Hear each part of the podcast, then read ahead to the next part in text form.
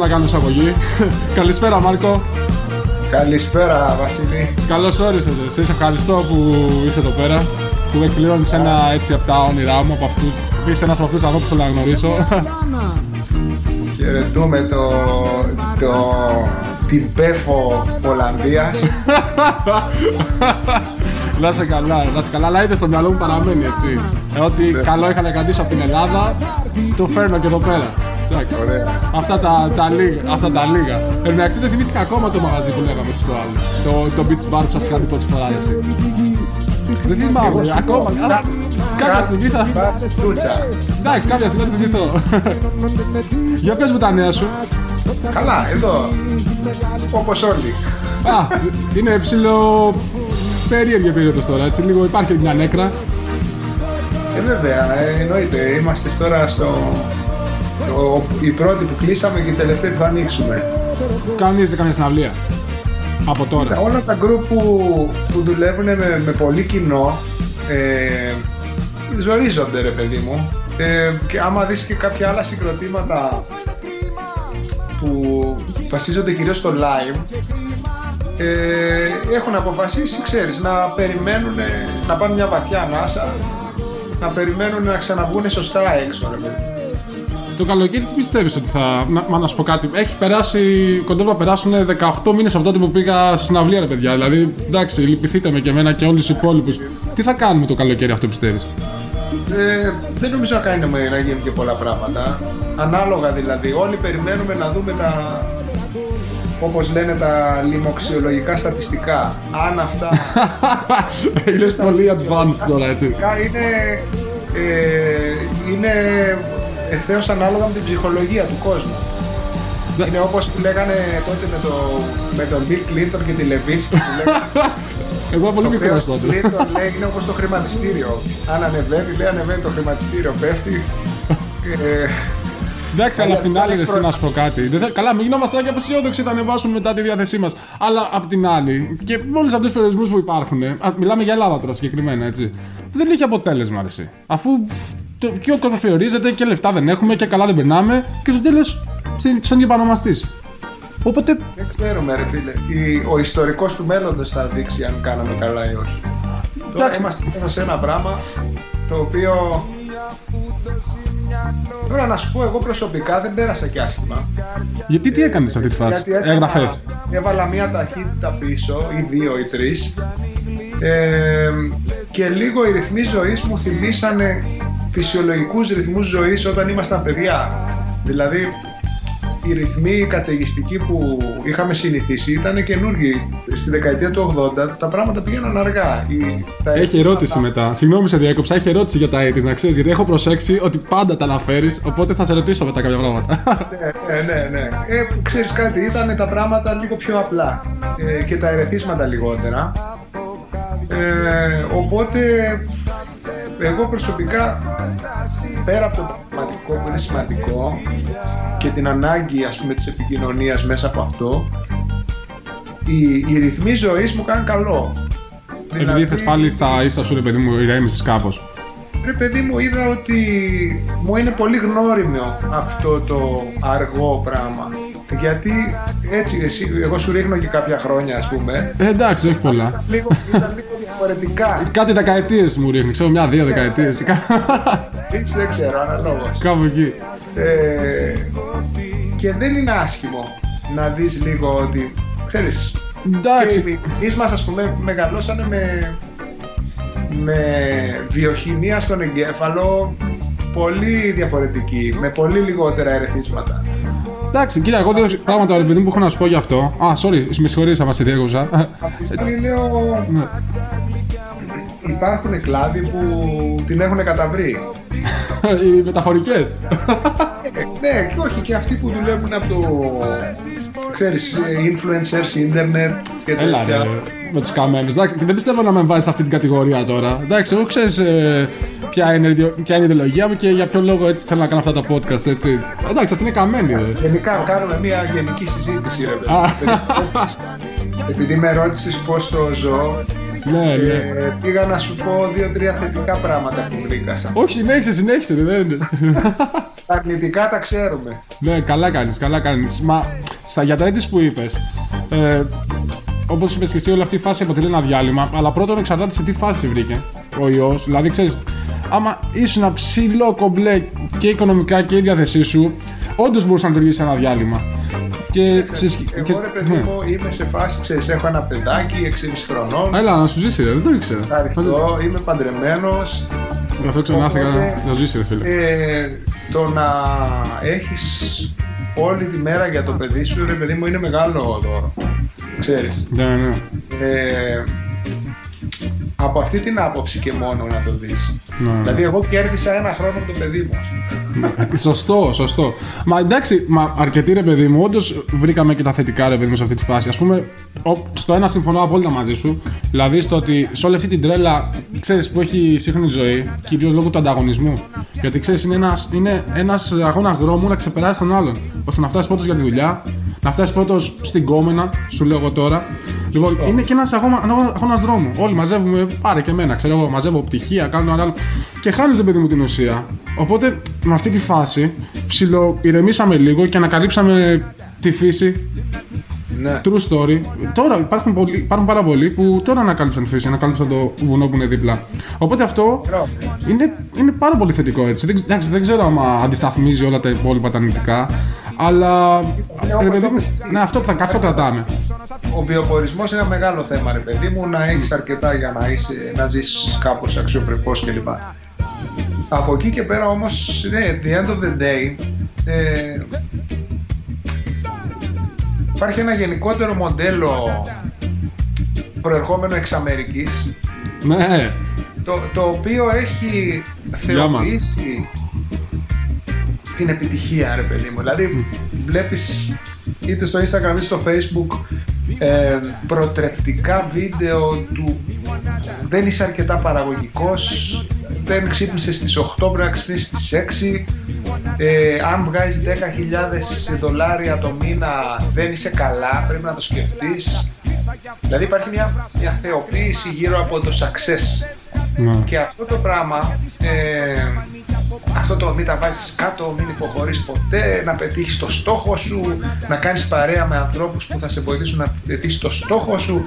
Ξέρεις, Μαλακή. είναι ένα συγκεκριμένο μοντέλο που, εντάξει, έχει τα καλά του ρε παιδί μου, αλλά ε, πρέπει να το θέλει έλεγχο.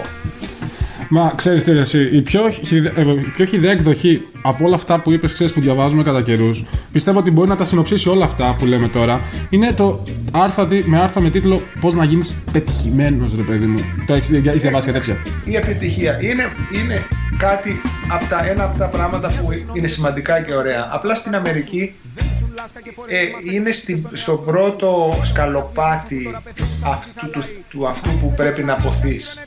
Δηλαδή είναι πρώτα η επι- η επιτυχία και μετά όλα τα άλλα. Είναι λίγο δευτερεύοντα ας πούμε το να, να μην έχεις πάθει έλκος ας πούμε για να κάνεις την επιτυχία. Ναι, έχεις ξέρω εγώ να τα έχεις κάνει ε, να, να, να, να κοιμάσαι με χάπια και να ξυπνάς με χάπια ας πούμε. Μου κάνει εντύπωση. Δηλαδή έχω μιλήσει με συγκροτήματα στο εξωτερικό που πηγαίνουν και παίζουν Αμερική και μου λένε καλά εκεί πέρα αυτοί παίρνουν χάπια μόνο για το soundcheck ας πούμε για το live για το live εντάξει, παίρνω άλλου είδους χάπια. είναι με την ένεση ρε παιδί μου συνέχεια είναι να αποδώσω Μολυταράκια μετά. Ζώνη λέει για να παίξω soundcheck και είναι ένα μοντέλο το οποίο αρχίζουμε και το τρώμε εδώ πέρα πολύ ε, και θέλει ένα second thought αυτό. Δηλαδή, εδώ στην Ελλάδα είχαμε κάποια πράγματα, Συμφωνώ. κάποιες αξίες, ρε παιδί μου, που ε, συμβάλλουν πολύ στην, ευ- στην ευτυχία.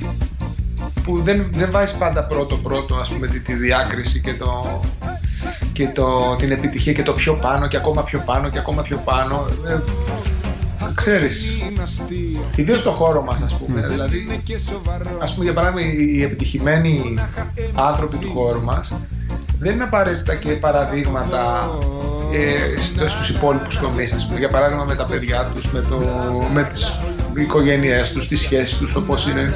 Να και τώρα καλή ώρα που έχουν βγει όλα αυτά στη φόρα με τους διάφορους επιτυχημένους και... Ναι, δείχνει. Που από κάτω μιλάμε για πολύ σαφίλα. Ναι, μα το πρόβλημα ξέρεις ποιο είναι εσύ. Ο, ο ορισμός της επιτυχίας σε, όλα- σε όλη αυτή τη συζήτηση, σε όλα αυτά τα άρθρα, σε όλες αυτές τις εκπομπές. Διότι αυτό που, που πιστεύω εγώ όταν διαβάζω ένα τέτοιο. Διαβάζω, άμα πετύχω ένα τέτοιο άρθρο, είναι ότι ορίζουν σαν επιτυχία περισσότερο την επαγγελματική επιτυχία. Ξέρεις, δεν διευκρινίζεται ότι η επιτυχία είναι άκρος, ρε παιδί μου, υποκειμενική. Δηλαδή, ας πούμε, για μένα επιτυχία ίσον ευτυχία. Δηλαδή, που ισούται παράλληλα με ένα κήπο, ρε παιδί μου, έξω από το σπίτι μου. Δηλαδή, κάποια στιγμή να έχω ένα δικό μου σπίτι, ένα κήπο. Α πούμε, είναι όνειρο ζωής. Δεν είναι, κα- δεν είναι ανάγκη, ρε παιδί μου, ξέρεις να βγάζεις αυτό το. κατά τη διάρκεια της πορείας αυτό το ψεύτικο πρόσωπο στη δουλειά που έχει κύρος. Εκεί είχαν την μπάλα. Ότι σαν επιτυχία ορίζουμε περισσότερο την επαγγελματική επιτυχία. Ναι. Ε, και ξέρεις τι γίνεται Βασίλη, αν διαβάσεις τις βιογραφίες των πιο επιτυχημένων ανθρώπων που, που, που μπορούμε να φανταστούμε, ας πούμε. Δηλαδή για μας πρότυπο επιτυχίας θεωρούταν ε, ο, ο Νάσης, η Μέρλιν Μονρό ή ο Elvis Presley. Ναι. Ε, οι οποίοι ρε παιδί μου εντάξει, δηλαδή στο δυστυχιόμετρο το είχαν τερματίσει έτσι. Δηλαδή πρέπει να ήταν από τους πιο δυστυχείς ανθρώπους που, δεν- που δεν θα θέλει ποτέ να είσαι ούτε μια μέρα στα παπούτσια τους. Ε, μα χάσανε, εντάξει, δεν σου λέω τώρα για την Μωρέ που αυτοκτόνησε όπως λένε. Τώρα ο Νάσης έχασε το παιδί, του, δηλαδή. Όντως, ρε παιδί μου, ενώ κάποιοι Μα γενικά, θα του ζήλευαν. για- για αυτό το strive για αυτή η συνε... ουσιαστικά κρύβει και μια συνεχή μη ικανοποίηση. Δηλαδή δεν είσαι ικανοποιημένος, θες πιο πάνω. Μετά με το πάνω πάλι βαριέσαι. Ναι. Πας πιο πάνω, πιο πάνω, πιο πάνω, πιο πάνω. Και κάτι κρύβεται, δηλαδή κάτι δεν έχει λύσει, άλλο θέμα μέσα. Ναι. Ο συνδυασμό. Οπότε, Ναι. Θέλω να σου πω ότι ε, παρατηρώ πολύ αυτό τον καιρό το, ξέρεις, τε- την, τα trends ας πούμε στα, στο Instagram και Στα στα, social media. στα, στα social ε, και έχουμε αρχίσει και αντιγράφουμε αυτό το μοντέλο πολλές φορές δηλαδή το αντιγράφουμε σαν ε, striving to ότι ε, ότι ε, ε, ευτυχία ρε παιδί μου είναι η επιτυχία και πρέπει να, είσαι, πιο- να παλέψεις πιο σκληρά και πιο αυτά και... αλλά ο καθένας μόνος του έτσι δεν υπάρχει δεν είναι ότι ξέρεις παλεύουμε συλλογικά για κάτι ναι, ναι, ρε φίλε. Ακόμα χειρότερο. πάμε Ακόμα χειρότερα. Και στη- να, σου πω, ας πούμε για να, πάμε για την Ελλάδα, να μιλήσουμε για την Ελλάδα τώρα. Γιατί εντάξει, εγώ το- δεν θέλω να μιλάω εκ τους ασφαλούς, διότι έφυγα. Έφυγα, οπότε ουσιαστικά έμεσα είμαι έξω από αυτά τα προβλήματα. Βασικά άμεσα είμαι, αλλά έμεσα είμαι γιατί έχω ανθρώπους. Στην Ελλάδα, ρε παιδί μου, ε, όλο αυτό το μοντέλο εγώ πιστεύω ότι μας έκανε πιο δυστυχείς, έτσι. Διότι είχαμε και όλο αυτό το... Έχουμε και μια έτσι, ε, νοοτροπία, ένα ταπεραμέντο πιο εκρηκτικό και μας οδήγησε, εγώ πιστεύω, όλος αυτός ο αγώνας που σου είπα πριν, στο να τρώμε ένα στον άλλον. Και αυτό ήταν ουσιαστικά που δεν μπορούσα να αντέξω εγώ στην Ελλάδα. Μπορεί να ακούγεται θεωρητικό αυτό που λέω, αλλά στο μυαλό μου εγώ α, έτσι το έχω σχηματίσει, ρε παιδί μου. Αυτό κατάλαβα μέχρι τα 24 που ήμουνα. Στην Ελλάδα μεγαλύτερο ανταγωνισμό από ότι εκεί Ε, όχι, απλά εδώ πέρα, ας πούμε, στην Ολλανδία τώρα που είμαι και στο Βέλγιο που είχα ζήσει και στη Σουηδία. Ε, εντάξει, καπιταλιστικό σύστημα έχουν έτσι. Νεοφιλελεύθερο. Βασικά σοσιαλιστικό είναι λίγο στη Σουηδία. Αλλά. πιο ανθρώπινα ε Ορίστε. αλλά πιο ανθρώπινα Πιο ανθρώπινα. Δηλαδή αυτό που λέμε εμείς οι Βαλκάνοι και τους κοροϊδεύουμε, ότι είναι ρομπότ εκεί πάνω και ότι υπακούν τους νόμους τυφλά. Είναι καλός σε αυτή τη φάση. Διότι τουλάχιστον όποιος και αν είναι ο, ο ανταγωνισμός από πλευράς χρημάτων και όλα αυτά, δεν θα επιδιώξουν τόσο πολύ να σε βλάψουν. Όπως στην Ελλάδα. Που ξέρεις που άμα μπορούμε να πούμε και μια μαλακία για το δίπλα θα την πούμε, ρε παιδί μου, κάπως να το μειώσουμε. Εκεί πέρα εντάξει, κοιτάνε τον εαυτό τους με την καλή έννοια. Δεν είναι, εδώ πέρα εγώ γλίτωσα από αυτό το άγχος. Δηλαδή να πρέπει να αποδείξω συνέχεια στον άλλον ποιος είμαι, ποιος είμαι, ποιος είμαι. Κατάλαβες. Αυτό είναι το κακό στην Ελλάδα. Ενώ η Ελλάδα ήταν πάρα πολύ ωραία. Ε, είχαμε, ξέρεις, μια ομόνια μεταξύ μας, έστω στοιχειώδη ομόνια μέχρι τα 15 μου που θυμάμαι εγώ. Είχαμε έστω και μια στοιχειώδη αγάπη, ενότητα μεταξύ μας. Τώρα, Πάντως το, το ρόλο που παίζουν τα social σε αυτό. τα social media. Εντάξει, τα social media είναι άλλο κεφάλαιο, αλλά σίγουρα κάπως επηρεάζουν. Γιατί επειδή είναι πάλι ένας τρόπος να προβάλλεις τον εαυτό σου. Οπότε, Ε, βλέπεις όμως τελικά ότι τσιμπάμε το, το, το τυράκι. Μα, μα εννοείται. Εντάξει, εγώ δεν έχω Ο Insta. αλγόριθμος, ο αλγόριθμος του Instagram ουσιαστικά σε επιβραβεύει, επιβραβεύει τον αρκισισμό. Ναι, Δηλαδή, σωστό, σου λέει, σωστό. Αν, αν ποστάρεις κάθε μέρα, εγώ θα σε επιβραβεύσω. Δηλαδή εκεί που είσαι σε φάση ότι είναι ένα παιδί και στο, στον τεμή, το σκέφτεται μήπως είναι μαλακία, ας πούμε, να δείχνω τη φάτσα μου κάθε μέρα. Λίγο. Ξαφνικά ο αλγόριθμος σου λέει όχι, πρέπει να σε βλέπουμε κάθε μέρα και μάλιστα κάθε μέρα να μας προκαλείς και κάπως, δηλαδή να κάνεις κάτι το οποίο θα φέρνει ας πούμε καρδούλες. Ναι. Μα εσύ... Οπότε α- αναγκαστικά σε πλάθει με έναν τρόπο αφού ο άνθρωπος τίνει να πηγαίνει εκεί που τον επιβραβεύουν. Δηλαδή, άμα ξαφνικά τον επιβραβεύουν για να δείχνει τη φάτσα του συνέχεια, θα το κάνει Ναι. το παιδί το 12χρονο ή το 14χρονο, γιατί εκεί θα πάρει την αναγνώριση. Τι 14χρονο το, αν είναι δυνατόν. Αλλά να σου πω κάτι. Εντάξει, ας τα πιτσιρίκια τώρα. Μια πιτσιρίκια δεν είναι. Όπως και εμείς τα μάθαμε πιτσιρίκια δεν είχαμε μια, δεν μπορούσαμε να κρίνουμε. Οι μεγαλύτεροι άνθρωποι, 20, 25, 30, 60. Θα έπαιρνες κάποιος στα σοβαρά που θα έβγαζε κάθε μέρα selfies και θα τις ανέβαζε, ρε φίλε. Αλήθεια τώρα. Θα τον έπαιρνε σοβαρά. Αλλά ο αλγόριθμος θα τον επιβραβεύσει και αύριο αυτός θα κάνει μία χορηγούμενη με 4 χιλιάρικα τη βδομάδα και θα βγάζει 16 το Ω. μήνα. Κατάλαβες. Άρα να η επιβράβευση που εσύ κουράζεσαι και σου βγαίνει η Παναγία. Εντάξει, καλά, εμένα δεν με απασχολεί και τόσο να σου πω την αλήθεια. Αλλά και πάλι εγώ πιστεύω ότι κάποια στιγμή αυτός θα φτάσει σε αυτό το τέλμα που λέγαμε πριν. Δηλαδή θα έχει ζήσει αέρα. Α- αέρα θα έχει ζήσει. Αυτός θα έχει το πρόβλημα ότι ουσιαστικά ε, η, η επιτυχία του θα είναι πλασματική, ρε παιδί μου. Δεν θα Ναι. βασίζεται σε, σε ουσι- ουσιαστικά ε, κριτήρια. Οπότε φθή- φθήρεται. Πανε... Όχι, φθήρεται, Ναι, εξαφανίζεται την ένα στην άλλη. Ε, δηλαδή, Εγώ τώρα το, το, το παρακολουθώ γιατί προσπαθώ να γράψω ένα τραγούδι γι' αυτό. Έλα. Αποκάλυψη εδώ, στον Σίκμαν πρώτη φορά.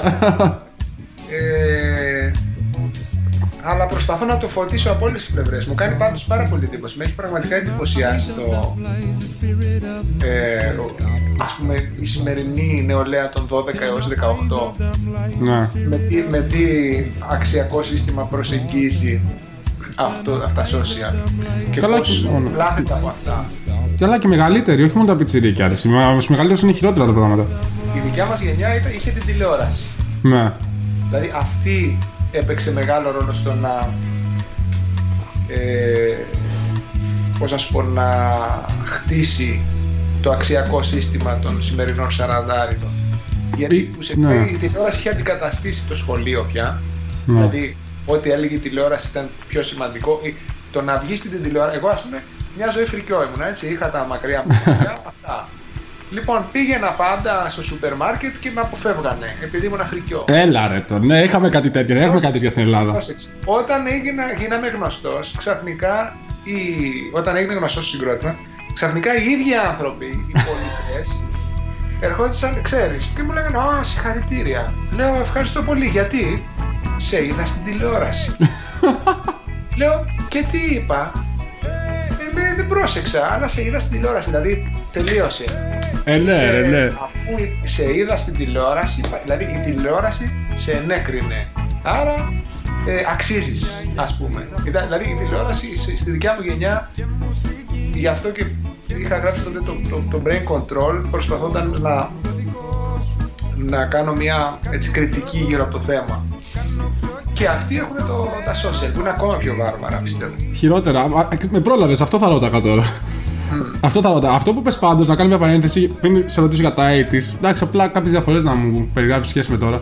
Είναι ότι αυτό που είπες ότι σε αποφεύγουν γιατί είσαι διαφορετικός, ρε παιδί μου, σε σχέση με τον μέσο όρο και μετά Εντάξει, ήμουν αν. εγώ αρκετά μα διαφορετικό. Ε, ναι. Το, το 1990 στην Αθήνα δεν υπ- υπήρχαν άντε 3-4 άτομα με τσίπες. Δεν ήταν πολλοί. Ναι. Ήταν, ήταν ακραίο. Μην κοιτάς τώρα που όλοι μετά έγινε μόδα. Εντάξει, εγώ όταν ήμουν πιτσιρικάς είχαμε τα τατού, ρε παιδί μου. Που με- ας πούμε, εγώ επειδή έχω τατού, εντάξει, έχω δόξει στο χέρι επειδή ήμουν μεγάλο. Ε, ποια δεκαετία. Ναι, εντάξει, εγώ σου λέω τώρα. Εγώ το έκανα όταν ήμουν δε- 16 πρώτη φορά και έκανα μετά στα 18 πάλι. Οπότε με κοιτάγανε. Ε, είχα και σκουλαρίκια, ήμουν και εγώ ψιλοφρικ. Είχα πίσω, ξέρεις, μα, είχα ξυρισμένα μαλλιά εδώ και μακριά μαλλιά πάνω, έτσι, κάπως. Και ήμουνα και εγώ κάπως περίεργος εισαγωγικά εννοώ για τους άλλους και με απέφευγαν, όχι με απέφευγαν, με καταδίκαζαν. Το ρεμάλι, το, το χωρίς να υπάρχει λόγος να με ξέρουν έτσι. Και εντάξει. μα- Ουσιαστικά λογικό ήταν. Η κοινωνία ήταν έτσι φτιαγμένη. Εγώ δεν. δεν το θεωρούσα αυτό. Αλλά αυτό που παρατηρώ είναι ότι οι ίδιοι άνθρωποι που αλλάζαν πεζοδρόμιο είναι οι άνθρωποι που μετά ερχόντουσαν Αυτό ρε, ναι. αυτόγραφο, ας πούμε. Αυτό ρε. Μόλις εγώ σπούδασα, ας πούμε, μετά πήγα εδώ, πήγα εκεί, δούλεψα αρκετά, κάτι έκανα. Έχω ακούσει μέχρι και από το ίδιο άτομο που μου έλεγε Πού βρήκες λεφτά εσύ να σπουδάσεις; Ε, Άκουσα να λέει: Εγώ πίστευα σε σένα, όρθα τα κατάφερες. Κατάλαβες, ρε παιδί μου, ξέρεις, ήταν αστείο όλο αυτό. Αυτό που θέλω να σε ρωτήσω για τα έτης, ρε φίλε, με μόνο γνώμονα το πώς νιώθα, το πώς νιώθατε και το πώς νιώθεις τώρα. Ζούσες καλύτερα τότε. Με τα καλά και τα κακά, ζούσες καλύτερα σχέση με τώρα. Διαφορετικά, δεν θέλω να το πω έτσι. Πρόσεξε, πρόσεξε να Ναι. δεις το. Γενικά, ε, το τραγούδι το 80's δεν είναι ρομαντικοποίηση των όχι, 80's. όχι. Δεν είναι.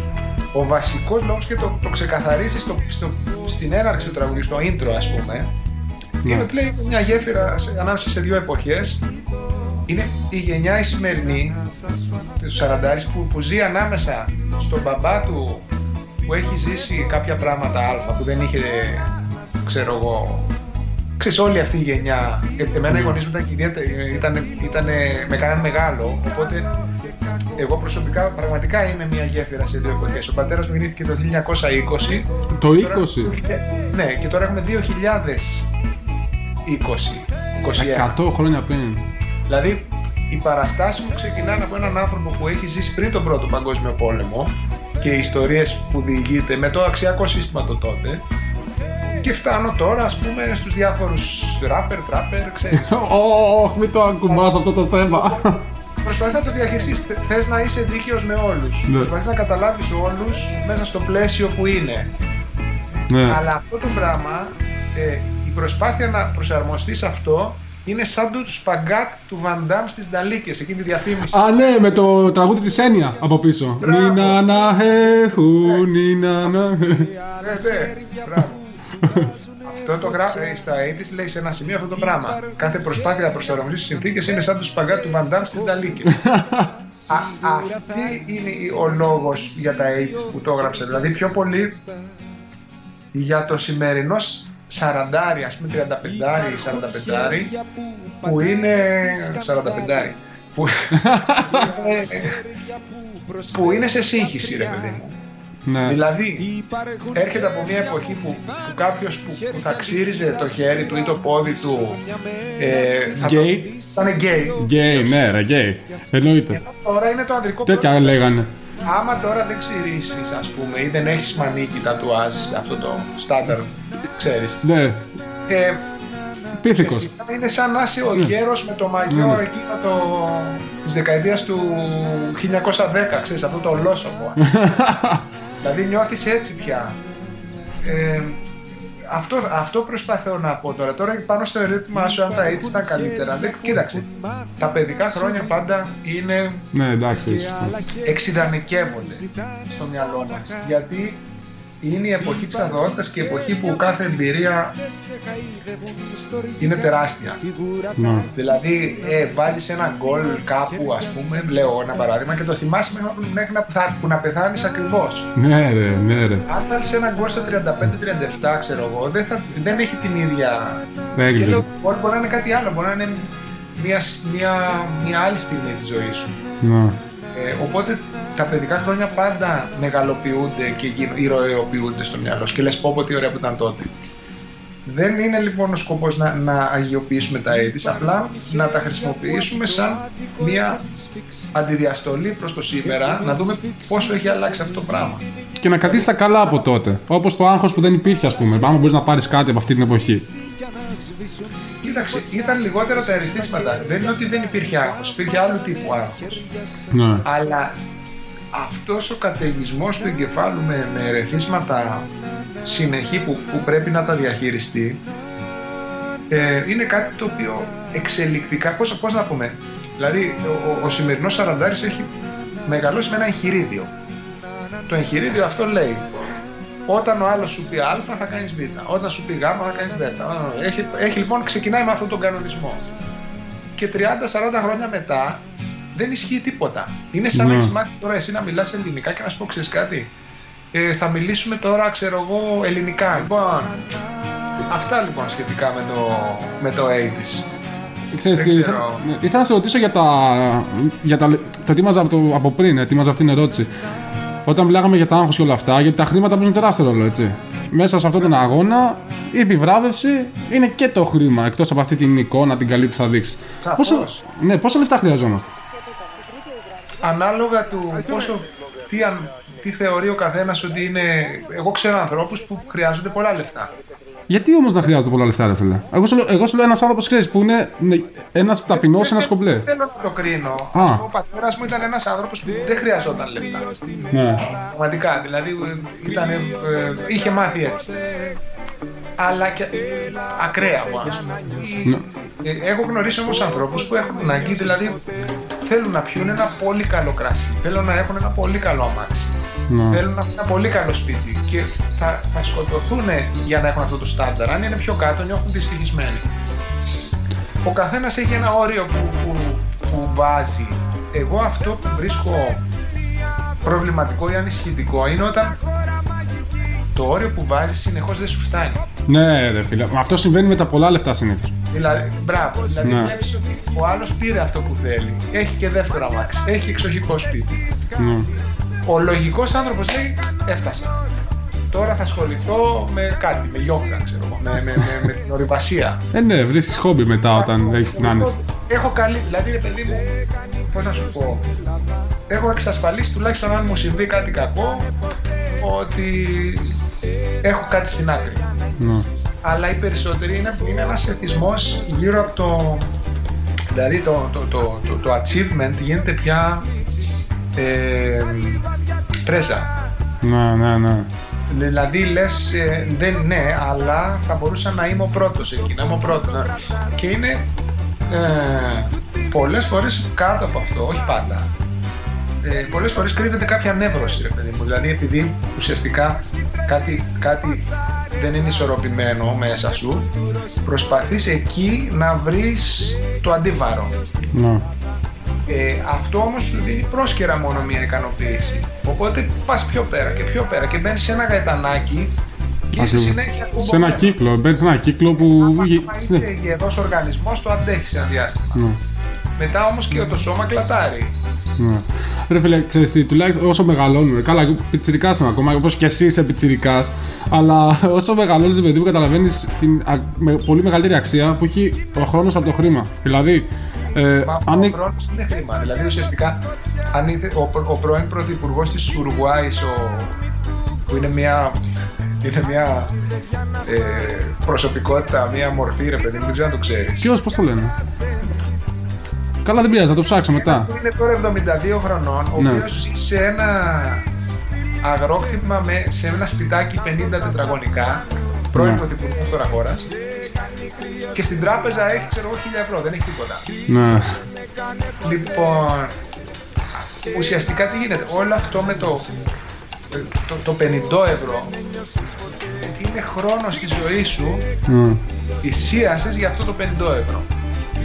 Το, τα 200 χιλιάρικα, άμα, άμα τέλος πάντων δουλεύεις μια τίμια δουλειά, έτσι. Ναι, ρε, ναι, εννοείται. Με αυτά τα δεδομένα που μιλάμε τώρα. Τα 100 χιλιάρικα είναι ο χρόνος που, θα, που δεν θα ζήσεις για σένα και τον έχεις κάνει 100 χιλιάρικα. Ναι, Οπότε είναι άμεση σχέση. ναι, ναι. Μα, μα να σου δεν πω. χρειαστείς. Ναι, Αν ναι. λοιπόν δεν καταφέρεις να μην σε νοιάζουν, δηλαδή να μπορείς να βγεις με λίγα, όχι με λίγα, με, με, την, ακ- με τα αξιοπρεπή. Αυτό είναι το πρόβλημα, ότι αυτή τη στιγμή δεν, ο κόσμος δεν έχει ούτε αξιοπρεπή. Ναι. Αλλά αν έχεις μια αξιοπρεπή διαβίωση, ας πούμε, ε, κερδίζεις περισσότερο χρόνο για τη ζωή σου μετά. Ναι, ρε, εννοείται. Είσαι Αλλά. πιο πολύ- ο άλλος θέλει να πάει στο γήπεδο. Ο άλλος θέλει να, ξέρω εγώ, να είναι με την κοπέλα του να κάνει βόλτες. Ο άλλος θέλει να είναι με το παιδί του. Ο άλλος θέλει να, να σκαλίσει τον κήπο του. Αυτά, ο, ο χρόνος που κάνεις πραγματικά πράγματα που σου αρέσουν. Μπάφους και παίζω προ.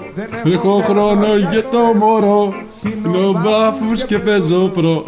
Αυτό είναι το ζήτημα εσύ. Μόλις σου έρθει ας πούμε, αυτή η ευκαιρία να ζήσεις αξιοπρεπώς με τα δικά σου δεδομένα, δηλαδή να κάνεις αυτά τα πράγματα λίγα που θες ή τα πολλά, να μην πέσεις σε αυτή τη, τη λούπα που είπαμε και μετά θες κι άλλα κι άλλα κι άλλα και θες, ρε παιδί μου, μετά ανεβάσει τόσο πολύ τα στάνταρ Αν σου. μπορεί να φτάσει σε ένα σημείο να μην σε κυνηγάει κανένα, το οποίο είναι πάρα πολύ δύσκολο. Τώρα, Ναι, εγώ σου ναι. λέω, δεν- ακούγεται λίγο ε, εκτός τόπου και χρόνου αν γιατί οι περισσότεροι άνθρωποι όχι, δεν είναι ότι είναι άπλιστοι. Δεν μπορούν, οι συνθήκες είναι έτσι φτιαγμένες που οι περισσότεροι τύπου πίεση. Να. Η οικονομική πίεση, σοβαρή πίεση.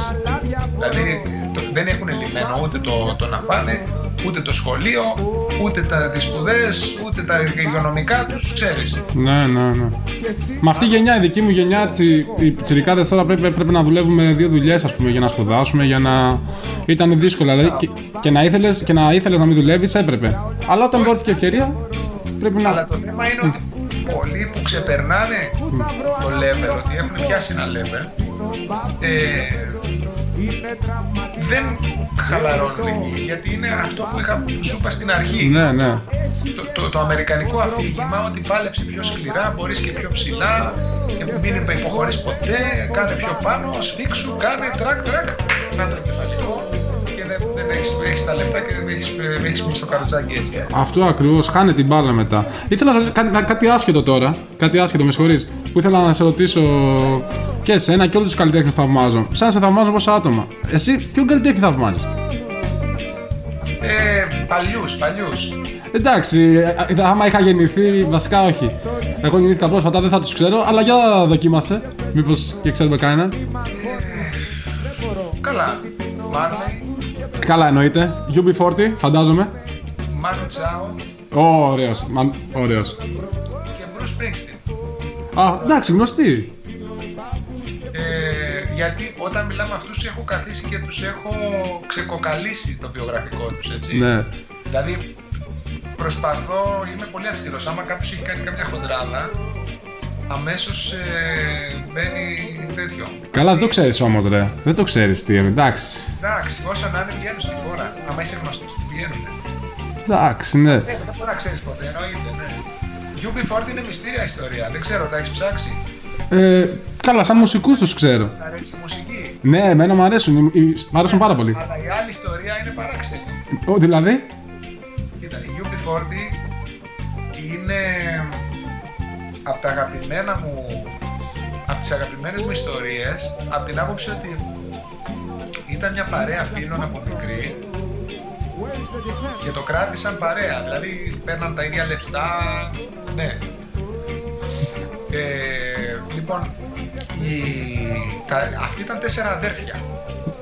Ο τραγουδιστής, ο Άλλη Κάμπελ, και ο κιθαρίστας ο άλλος Κάμπελ ήταν από μια ας πούμε θα έλεγα αριστερή οικογένεια όπου ο πατέρας τους τραγουδούσε όλα τα, τα τραγούδια τη, ξέρω εγώ, της εργατιάς και αυτά Ναι, ναι. με πολύ ε, ας πούμε πώς να το πω ταξική συνείδηση με μεγαλώσανε στη γειτονιά μαζί με άλλους έγχρωμους οπότε είχαν πολλά θαυμάζαν πολύ και την κουλτούρα της Τζαμάικας και όλα και τα άλλα και σαν παραμύθι πήγαινε το θέμα λοιπόν όταν γίνανε γνωστοί ε, ο ένας από τους τέσσερις αδελφούς είχε φυλακιστεί ως ε, ενεργός αναρχικός καταλαβαίνεις τώρα πως ήταν το, το setting Ναι, καλά, δεν είναι κακό αυτό. Εντάξει, τώρα ποτέ δεν ξέρεις το σύστημα τι. ιστορία Ναι, ναι. Α. Όταν γίνει γνωστή, τον κρατήσανε. Κόψανε τον γκρουπ, τσακωθήκανε, κάτι έγινε. Και όταν τελειώσαν τα λεφτά, αρχίσαν οι μηνύσεις. Ο ένας αδερφός τον άλλον. Έλα, δεν το ήξερα. Αυτή τη στιγμή που μιλάμε υπάρχουν δύο UB40. Ναι, ναι, αφού είχαν έρθει στην Ελλάδα το 19. Featuring Ali Campbell and Astro. Δηλαδή ο τραγουδιστής που έχει πάρει και το, και το μαύρο με το καπέλο και τα ράστα μαζί. Ναι, ναι. ο αδερφός του, ο κιθαρίστας που έχει πάρει τραγουδιστή τον τέταρτο, τον τρίτο αδερφό της οικογένειας που είναι ίδιος στη φάτσα, ναι. δεν μιλούνται και στα δικαστήρια. Άρα εντάξει, εγώ κοίτα, εγώ θα βάζω το UB40 του Labor of Love ε, ένα-δύο, άρα τότε ήταν όλοι μαζί. Τότε Ναι. το 90. Οπότε εντάξει, μένουμε εκεί. Σαν παραμύθι. Αυτή η ιστορία τους όλοι ήταν σαν παραμύθι. Όλοι τα ίδια λεφτά και τέτοια τώρα σου λέω. Ναι. Δεν το ήξερα. Δεν το ήξερα, δεν το ήξερα. Να σε ρωτήσω, ξέρεις τι, ξέρεις τι θέλω να σε ρωτήσω που μου, μου είπαν και οι φίλοι μου να σε ρωτήσω. Μου είπαν, ρώτησα τρία-τέσσερα άτομα ότι ρε παιδί μου τι θέλετε να ρωτήσω στο Μάρκο, μου μιλούσατε μαζί του, τι θέλετε να του πω. Και μου είπαν όλοι το ίδιο πράγμα. Από πού αντιλήσεις όλη αυτή την ενέργεια που έχεις πάνω στη, στη σκηνή, τη θετική, Και ξέρεις, τα live το Locomodo είναι εμπειρία, να ξέρεις για μένα. Εγώ το λέω. Υπάρχουν ακόμα βίντεο να χοροπηδάμε σαν κατσίκια και να μοιράζουμε τον υδρότα μας ως δίπλα. Ξέρεις, να μας αποφεύγουν. Είναι εμπειρία πραγματικά. Πού το αντλήσει όλο αυτό, ρε φίλε; Ε, κοίτα, γουσ- γουστάρω. Γενικά. Γου- Δηλαδή, πώς να σου πω, ε, έχω πολύ μεγάλη χαρά ε, εκείνη την ώρα. Ναι, Έλα. Ε, αυτή τη χαρά την, την πετάω, πάρτε. Δεν, ε, δηλαδή, εμείς πάντα τσακωνόμαστε με, με η, η κοπέλα που μας κλείνει τα live θέλει να κάνουμε, ξέρω εγώ, 100 συναυλίες το καλοκαίρι. Εγώ θέλω να κάνουμε 30. Και τη βρίσκουμε κάπου στη μέση. Και ο λόγος είναι ότι εγώ θέλω σε κάθε live να μην είναι διεκπαιρέωση, να είναι original. Δηλαδή, Ναι, ναι. Καταλαβες, γιατί ο άλλος που πληρώνει εισιτήριο το 8 ευρώ, τα 10 ευρώ του ας πούμε, Είναι χαμηλό, έτσι. θέλει να δει το... ξέρεις, την... δεν τον ενδιαφέρει αν έχεις παίξει τέσσερις συναυλίες πριν και τώρα ας πούμε πας. Οπότε προσπαθούμε να είμαστε στα... σε λίγα live στο peak. Ναι. Αλλά στην Οδύσσια, στην Οδύσσια όμως, στην Οδύσσια φαίνεται σαν να ήταν πολλές συναυλίες στο τραγούδι. Να είναι, λες, γιατί αυτές ήταν η εποχή που μας σκίζανε. Εκεί τότε το 9, 10, 11, 12 γινόταν, δηλαδή δεν- ε, ε, ε, δεν είχα βάλει εγώ το φρένο, λάθος μου. ναι. Κάποιος λέει, κάποιος λέει, όποιος έχει κουράγιο να μείνει. Έλα, εσύ, εσύ το πες, πες την αλήθεια. Όχι, όχι. Ήταν, ε, το είχε πει ο Κρουστός. Α, όχι. Όποιος αντέχει μένει ρε παιδί μου, όποιος δεν αντέχει φεύγει. Γιατί ξέρεις πάντα ο άλλος έλεγε «Α, παιδιά, εγώ δεν μπορώ». και παίζει Οδύσσια, εντάξει. Τώρα παίζει και Οδύσσια από πίσω, έτσι, χωρίς να το ξέρω. Το είπα. Επικές στιγμές, ρε φίλε, επικές στιγμές. Τελευταία φορά που σας είχα δει, όχι στο, Ri- στο σας είχα δει και μετά το River. Αλλά όπως και να είναι, η- πραγματικά το εννοώ αυτό που λέω και γι' αυτό το λόγο σου είπα κιόλας να έρθεις. Στις συναυλίες ε, το Locomodo είναι εμπειρία. Γιατί βγάζεις, ρε παιδί μου, ξέρεις κάτι καλό από μέσα σου. Όπως και του Μανουτσάου που είπες πριν. Επίσης, εμπειρία. Θετική ενέργεια. Ξέρεις, παίζει ρόλο όμως και η οικογένεια, δηλαδή η οικογένεια του γκρουπ εννοώ. Ε, ασυνείδητα ρε παιδί μου ακροατής ή ακροάτρια καταλαβαίνει αν αυτή η τύπη είναι σεσιονάδες ή όχι. Ναι, ναι. Όλα αυτά τα συγκροτήματα που σου είπα ουσιαστικά ήταν οικογένειες. Ναι.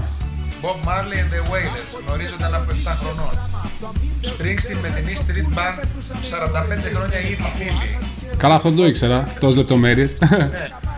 Ε, Μάνου Τσάο με αυτούς μαζί. Ο Μάνου Τσάο η μισή ήταν, ήταν και από Μάνο Νέγκρα και μετά. ναι, ναι, μάλλον έγκρατο συγκρότημα. 15 χρόνια μαζί. Δεν είναι ότι κάνει μία σεζόν με αυτούς τους μουσικούς, άλλη σεζόν με άλλους. Ναι. Όταν έχεις λοιπόν αυτό, ε, ασυνείδητα εισπράττεις ότι ε, πας να δεις κάτι που, που σε, σε κάνει να νιώσεις καλύτερα ως, ως ανθρώπινο είδος. ναι. Δηλαδή όταν βλέπεις κάποιους που, που έχουν καταφέρει να είναι αγαπημένοι τόσο καιρό, λες ρε Πλοκούστη μου ναι μπορούμε, σαν, σαν είδος, σαν άνθρωποι. Εγώ το λέω σαν, σαν θεατής αυτόν που θαυμάζω. ναι. Σωστό, σωστό. Εντάξει, γενικότερα είναι ένα είδος μουσικής, ρε παιδί μου, πολύ αισιόδοξο. Δεν σε κοροϊδεύουν. Ναι, ναι, ναι. Ενώ πολλές φορές άμα δεις ένα λαϊκό τραγουδιστή έχεις την αίσθηση ότι σε κοροϊδεύει. Μα σε κοροϊδεύει τις περισσότερες φορές. Όχι πάντα, όχι πάντα. Πολλές φορές. Σε κάποιες περιπτώσεις έχεις την αίσθηση ότι σε δουλεύουν. Ε, ρε φίλε, να ρωτήσω αυτό το fake. Εμπειρία. Όλο αυτό το fake με τα λουλούδια, με, με όλα αυτά. Να σου πω, έχεις πάει Τζαμάικα. Ε, ναι, ρε, αφού εκεί γράψαμε το δίσκο. Α, σοβαρά, ε, δεν το ήξερα. Α, Σοβαρά. Βέβαια, η Φραγκοσυριανή δεν κάνει κρύο στην Ελλάδα, όλα αυτά είναι στο δεύτερο άλμπομ. Δεν κάνει κρύο ε, στην Ελλάδα, ε, 12 μέρες στην Τζαμάικα. Έλα, να. ε, Εντάξει, αυτό το, αυτό το ξέρω, αλλά δεν ήξερα ότι, είναι, ότι χτυπάει όντως. Έλα, ρε, εσύ. Όχι, είμαστε το πρώτο group που έγραψε ρε. Μα παίζει τρομπόνι μέσα ο Vin Gordon του Bob Marley. Ε, εντάξει, μπορεί να έχει έρθει εδώ, δεν το ξέρω. Εντάξει, και κάτι που δεν ήξερα. Γράψαμε. Ήταν ε, μετά από εμάς που είχε η Sinead O'Connor και πριν από εμάς ήταν η Gorillaz. Ε, τι λες, σοβαρά. Σε τότε σου λέω, «Άσε, τρέχαμε και κάναμε διάφορα. Χαμός. Έλα, ρε, εσύ. Περιμένω πώς και πώς το επόμενο live, ρε, φίλε. Ε, το είχα γράψει και στο blog. Ε, επόμενο, πε- ε, μετά την, πα- είχα βάλει και καλά το βίντεο από το στην υγειά μας. Με έχεις κάνει να δώσω το, στο στην υγειά μας χίλια views, ρε φίλε, με τον goal. Και είχα γράψει από πάνω μετά το τι θα κάνω μετά την, την πανδημία. Θα έρθουν, θα έρθουν και τα καλύτερα που θα πάει. Λοιπόν, Μάρκο, σε ευχαριστώ πάρα πάρα πάρα πολύ για όλα. Ειλικρινά.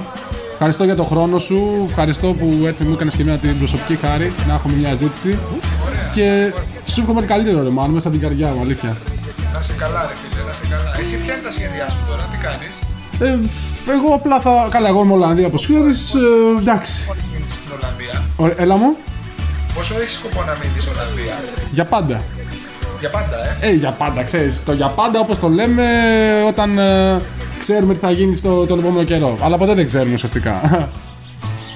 Εσύ είπες μιλάς και τέσσερις γλώσσες. Ε, όχι, εντάξει, όχι τόσες. Δεν τις έχω ξεχάσει κάποιες. Ε, εντάξει, σουηδικά, ήξερα γαλλικά, ελληνικά, αγγλικά. εντάξει. Εμένα μου αρέσει η ζωή, φίλε, εδώ πέρα. Και να σου πω, έχεις ζήσει κι εσύ έξω. Έχεις ζήσει στη Γερμανία. Ναι, 10 χρόνια. Σου άρεσε. Ναι, είχα, πο- εγώ έζησα στη Νότια Γερμανία. Περιοχή, περιοχή. Γιατί έχω ψιλοπάει γενικά. Φράιμπουργκ. Α, Φράιμπουργκ, ναι. Όχι, ήμουν σε φάση να μείνω για πάντα εκεί δηλαδή. Το σκεφτόμουν. Είχα τόσους φίλους και περνούσα τόσο καλά. Ε, απλά είχε τελειώσει α, η αναβολή μου από το στρατό που είχα πάρει λόγω των σπουδών. Σπούδαζα βιολογία εγώ. Α, έλα, τελείωσες. Ε, τελείωσα, jazz, κιτα- ε, τελείωσα τελικά μια σχολή jazz μουσικής. Καλύτερα, πολύ καλύτερα. Αυτό που ήθελες. Ήταν καλός, δηλαδή. Απλά το άλλο μου άρεσε πιο πολύ. Καλά έκανες. το ένα διάστημα και πήρα πτυχίο jazz, pop, rock, ε, κιθαρίστας ας πούμε. Με συμμαθητή, ξέρεις ποιον; Ποιο; Το κιθαρίστα τους Ρίμον. ξέρεις. Τους ξέρω, ναι, Super Girl και πόσα άλλα κομμάτια. Έλα. Ε, ο Ούβε, μαζί μας. Όλοι οι Ρίμον ήταν από το Freiburg. Α, Γερμανό. Α, Γερμα... Μέσα Α, από- μαζί. Αυτή τι είναι, Άγγλοι, δεν ξέρω τι, τι είναι. Γερμανική μπάντα. Όχι, δεν είναι γερμανική. Πάντα, η πάντα είναι όλοι από το Freiburg. Α, είναι όλοι Γερμανοί, δεν το ήξερα. Ο τραγουδιστής όμως είναι Ιρλανδός. Και πώς και ήρθες εδώ πέρα, ρε, εσύ; Ε, Πώς και, πώς και σου ήρθε; ήρθα για στρατό. Έλα μου. Είχε τελειώσει ένα πολύ και ήρθα για στρατό. Α, πήγες κανονικά. 19 μήνες εμείς. Τι λες ρε, που, που, εγώ πήγα 8 μήνες και κόντεψα να, να αυτοευνοχιστώ. Ένα είχε πάει 19 και πανηγυρίζαμε ότι δεν θα κάνουμε 21. Τι λες ρε, τι 19 μήνες. Κάναμε 19. Μα στο στρατό φτιάχτηκαν το κομμάτι μετά. Επειδή, εμένα, επειδή ήμουν σπουδασμένος μουσικός, σπουδασμένος, με βάλανε να διευθύνω στην ορχήστρα το ξένο πρόγραμμα. Ναι, ναι. Ξένα, Dire Straits και τέτοια. Έλα, χαμός. Τα λαϊκά, ρε. Ξέρεις, Ζαφύρι Μελά και τέτοια. Ναι, λοιπόν, και εκεί πέρα φτιάξαμε τους πρώτους επαφές με μουσικούς και μετά, αντί να ξαναγυρίσω Γερμανία, φτιάξαμε τους λοκομότου και έμεινα εδώ. Και πάλι καλά. Μια η βιογραφία μας και εγώ ε, έζησα σχολείς πολλά χρόνια έξω. Εντάξει, εσύ ήθελες και σε. Ήθελες, ήθελες, ρε παιδί μου, και σε εποχή που όντως ήταν η καλύτερη φάση. Είναι αυτό που σου είπα πριν, που υπήρχε μια μεγαλύτερη ομόνια και δεν είναι το ένα στον άλλον. Ήταν κάπως καλύτερα τότε. Γιατί εσύ μιλάς για 2000, κάτι τέτοιο. Εγώ μπήκα στρατό με δραχμές. Ναι, το 90. Ακόμα καλύτερα. Δεν θέλω να σε απογοητεύσω, αλλά εγώ τότε γεννιόμουν. το 92. Δεν θέλω να, να νιώσεις άσχημα. Πιστεύεις ότι κάνεις αυτό για το οποίο γεννήθηκες, ρε φίλε; Κατάλαβες, είναι λίγο εντάξει φιλοσοφική ερώτηση, αλλά καταλαβαίνεις τι εννοώ.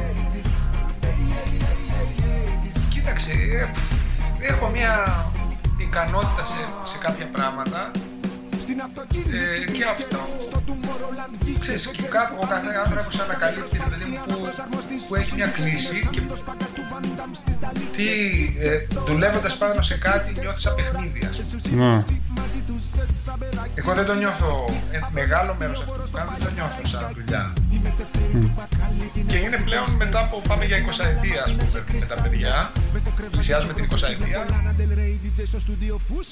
Ε, εντάξει, έχεις την ευθύνη ότι από σένα ζουν τουλάχιστον 15 άτομα. Ναι. Οπότε δεν, δεν μπορείς να τους έχεις, να πρέπει πάντα να έχεις στο νου σου να είναι όλοι εντάξει. Αλλά ναι, μπορώ να πω ότι εντάξει, είχα μια κλίση σε κάτι και μου κάτσε, δεν είναι, δεν θεωρώ, ξέρεις, δεν πρέπει να, δεν θεωρώ ότι πρέπει να παίρνει κανείς είναι αυτό του και πάρα πολύ στα σοβαρά. Ναι, ναι, ναι. Κάνουν πολύ λάθος οι πιτσιρικάδες της μουσικής, ας πούμε, ξέρεις. ναι. Με την πρώτη διάκριση, ας πούμε, να ακούνε και λένε «Α, ου, ναι, ε, εγώ, η δουλειά μου» και τέτοια. Είσαι πιο ταπεινός, ρε φίλε. Και έτσι πρέπει. Και γι' αυτό το λόγο κιόλας. Ε, αυτό, άμα μπορώ να βρω ένα κοινό μεταξύ των καλλιτεχνών που θαυμάζω, γιατί εντάξει, ο ένας μπορεί να είναι στη reggae, ο άλλος μπορεί να είναι στη heavy metal. Το κοινό που έχουν είναι ότι είναι προσιτοί, ταπεινοί. Δηλαδή όπως πρέπει, ρε παιδί μου. Έχουν κάνει κάποια πράγματα ωραία. Δεν είναι, την έχουν ψωνίσει. Έχει, έχει το στυλ του, ρε παιδί μου. Αλλά ε, γενικά ε, αυτό που λες η μετριοπροσύνη και η ταπεινότητα δεν είναι η πόλη της μόδας αυτόν τον καιρό. Δηλαδή οι περισσότεροι από τα νέα παιδιά το... Το σνομπάρουν. βλέπουν Σαν αδυναμία. Σαν αδυναμία. Επειδή όλοι σε- στη rap trap σκηνή ρε παιδί μου Ε, ναι, μαλακίες. Τραπ τώρα και. πρέπει να φλεξάρεις, ρε παιδί, να πεις ότι ξέρεις, είσαι τόσος αλλά πρέπει να λες είμαι τόσος και σας κάνω και σας φτιάχνω και σένα και τον άλλον και την αδερφή του και βα, ου, βα.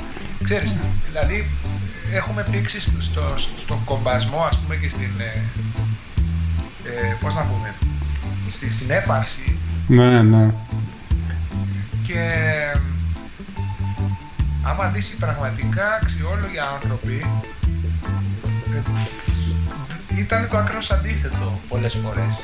Ακριβώς ήταν, πιο, ήταν προσιτή, ήταν ταπεινή, όπως όπως πρέπει, ρε παιδί μου. Δεν σου λέω τώρα. Ήταν η εποχή τέτοια, δηλαδή Ναι. ίσως και αυτά τα group που σου αρέσουν οι άνθρωποι που τα παρτίζουν να είναι και μια ηλικία που αυτό ήταν το φυσιολογικό κάποτε. Ναι, σωστό, σω- Δεν σωστό. ήταν εξαίρεση. Δηλαδή, ακόμα και τους stars της εποχής παλιούς, να το πεις, ακόμα τους, τα πιο υπαρμένα άτομα, όπως ξέρω εγώ, τι να πω, η Βουγιουκλάκη ή αυτά, Ναι. έραν στη συνέντευξη και κοιτούσαν το πάτωμα. Δεν ήταν να πούνε ότι εγώ έχω κάνει αυτό και έχω κάνει εκείνο Ναι. και ποιος θα με δείξει. Δηλαδή, ήταν έτσι μεγαλώναμε τότε. Ναι, ναι. Ο, ο φιγούρας είναι κακό πράγμα. Ενώ αυτοί μεγαλώνουν το αντίθετο, ότι ο, ο ταπεινός βασικά ναι, δεν έχει αυτοπεποίθηση, ε, Ισχύει. είναι, είναι αδύναμος, Ισχύει, ισχύει. Α- Αλλά η- για την τραπ που είπες. το αμερικάνικο, ναι. αμα- αμερικανόφερτο μοντέλο. Ναι. Μα η τραπ, να σου πω κάτι, η στίχη είναι πραγματικά η προσωποποίηση της αποτυχίας αυτών, ξέρεις, των σύγχρονων καιρών. Αυτό το φαίνεστε κτλ. Άμα θες να μελετήσεις τι έχει πάει στραβά, απλά βάλε 3-4 από αυτά τα τραγούδια. Αυτό το ξέρεις, εγώ ρε φίλε με τα ναρκωτικά μου και τις γκόμενες και τα μαξάκια. Βάλε απλά αυτούς τους στίχους και θα καταλάβεις τι έχει πάει στραβά για να το διορθώσεις. Μπάρκο, σε ευχαριστώ για όλα. Πραγματικά είμαι πάρα πολύ χαρούμενος που τα είπαμε και κάτι πρέπει να κάνεις με τις συναυλίες, δεν γίνεται. Ή πρέπει να λήξουμε την πανδημία αυτές τις μέρες. Έχω βαρεθεί. Δεν μπορείς να ζωήσεις τα πράγματα όταν θα είναι η ώρα. Α, εντάξει, ναι. Εντάξει, κάποια στιγμή, εντάξει, τα αφήνω έτσι. τότε. Κάποια στιγμή κάτι θα γίνει. Να είσαι καλά, φίλε, σου εύχομαι ό,τι καλύτερο. Τώρα να- είδα εγώ μια φορά τον τρόπο που ήταν διαρρυθμισμένες οι θέσεις ας πούμε στην Τεχνόπολη που οι άνθρωποι εντάξει κάνουν ό,τι μπορούσαν δύο καρέκλες εδώ δύο εκεί Ε, στη, έξω έχω δει που τους βάζουν και πλεξιγκλάς ώστε να χορεύουν δύο Έλα, ρε, δεν γίνεται, εντάξει, δεν Αυτός σου γίνεται. λέω, άστο και ό,τι Άστα να πάνε. εντάξει, θα το δούμε, ρε. σωστά. Να είσαι καλά. Κλείνω με το Crossroads από τα αγαπημένα μου κομμάτια σας. Βεβαίως, Με χαλαρώνει. Δεν- Και ναι, ρε παιδί μου, εντάξει, δεν είναι τόσο διάσημο όπως τα υπόλοιπα. Αλλά εμένα είναι τα αγαπημένα μου. Ναι, και, και εμάς, ρε, παλιά το παίζαμε full.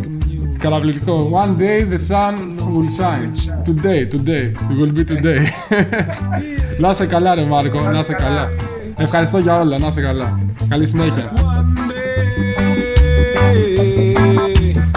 One day, one day the sun will shine. One day, one day the sun will shine. Say one day,